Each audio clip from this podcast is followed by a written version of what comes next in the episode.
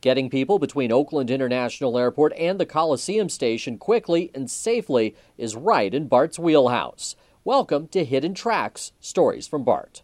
On this edition of Hidden Tracks, we'll take a look behind the scenes at the Wheelhouse, the hub of activity for Bart to OAK. The ride is smooth and quiet, but there's no mistaking the sound when you go inside the wheelhouse, a cavernous building made of concrete with more than 18 inch thick walls. The 3.2 mile extension relies on state of the art equipment, but it also uses technology that traces its roots back to the 19th century. The wheelhouse, also known as the Doolittle Maintenance and Storage Facility, is midway along the line. It's where operations for BART to OAK are managed, and as the name implies, it's home to four large drive wheels that keep the cable system working. To learn more about BART's wheelhouse, I spoke with the Superintendent of Operations for BART to OAK, Mike Fort.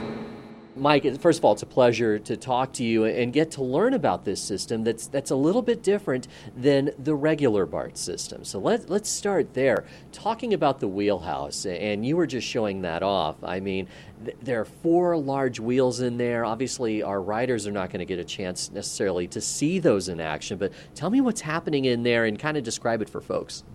Yeah, um, thanks for thanks for having me here. Uh, yeah, there's four four large wheels in there. They're about 12 feet in diameter.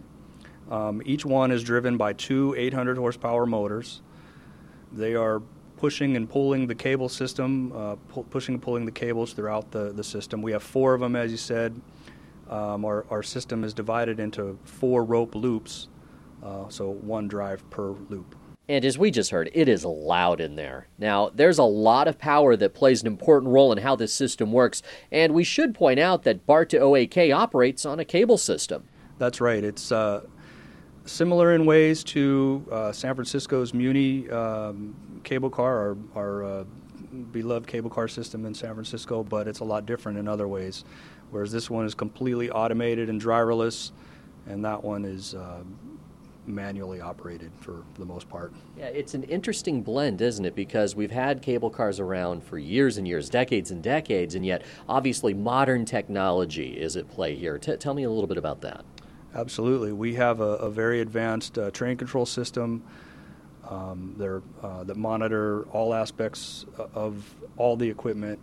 Um, we have sensors for every piece of equipment uh, to tell us uh, the voltage going into it, the temperature, um, vibrations, well, you name it. Tell me a little bit about the decision that was made. Why have a cable system here instead of regular BART or something else? Well, we had a uh, competition when we were deciding, uh, when we were trying to decide what to use here. Um, we wrote a specification or a, uh, a design build uh, specification that allowed for various technologies. And in weighing the three competitors that we had, uh, we we felt that cable uh, would have would give us the most bang for the buck in terms of uh, operational efficiency, simplicity, and cost effectiveness. What, what's the experience for the passenger? What's their ride like? Well, for me um, as a passenger, uh, it's pretty pleasant. It, it's um, it's relatively quiet inside. Most you can hear is the air conditioning units that are uh, blowing constantly. The ride is comfortable. It's not jarring.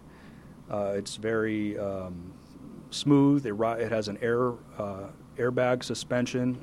Um, very smooth and comfortable. Um, we get passenger feedback occasionally, and it's all been positive. One thing that's interesting about this setup too is it's actually we have a contractor that's operating uh, this system for us. Tell me about that and, and how that's going in terms of I, I know the on time especially is really uh, they're very high standards there. Yeah, we the we have a 20 year operation and maintenance contract with Doppelmayr Cable Car to operate this. Uh, it's an incentive based contract, so the better they operate, the more they can make. Um, we have a uh, they gave us a, a lump sum uh, price for operation for a year, and it's escalated by inflation every year. Um, they get 100% of that payment if they meet a certain availability standard of 99.5%. If they go higher than 99.5, there's some incentive built in, up to a 2% bonus. If they go lower than that, there's a disincentive built in. They get less money.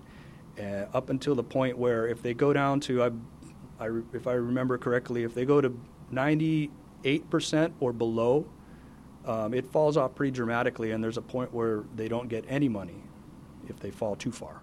I'm speaking with Mike Fort, who's the superintendent of operations for BART to OAK. And Mike, one of the comparisons I thought of as we were walking through the wheelhouse was that of a gondola going up the mountain. Now, obviously, you don't get the swaying here, but there is a wheelhouse and it is a cable system.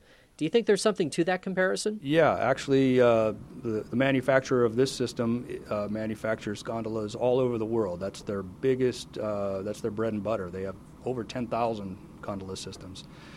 Um, there, there are a lot of similarities. Um, the cable, obviously, smooth ride.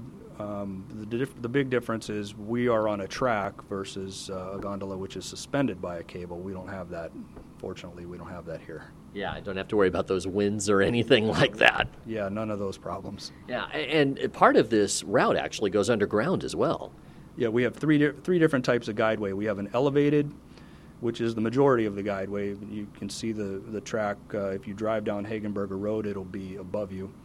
Um, we go under Doolittle Drive, and then we are at grade for a, a point along uh, the front of the runways um, at the Oakland Airport. Yeah, of course, for passengers, as they're coming along, uh, say they're at the Coliseum station going over to the airport, they will actually pause here briefly at the wheelhouse. I know that catches some of them by surprise. It does. Um, I, have actually ridden in the train uh, just as a casual observer, and uh, I can hear overhear people talking about, "Hey, why are we stopped here?" Um, so what's going on there is uh, we have four ropes uh, in in a, a four rope loop situation or condition, and the, the the train is actually switching from one rope to the other. Um, there's a, about a 20 second pause when that's going on, but uh, if you're riding the train, don't be alarmed. That's part of the normal process. Now, there are four trains in the system, and they're going back and forth all day. You're operating on a cable system here. Are, are, there any challenges to, to maintaining the system? What, what kind of work goes on to make sure that everything continues to work properly? The, uh, the cable rides in a, uh, in, along the guideway in sheaves, and there are over a thousand sheaves. I don't remember the number those need constant attention. Uh, they need inspection. Uh, occasionally, they need replacement. It's like painting the Golden Gate Bridge. Once you do, you start at one end, go to the other, and then start over again. Uh, they, they, con- they need uh, constant replacement and, and maintenance.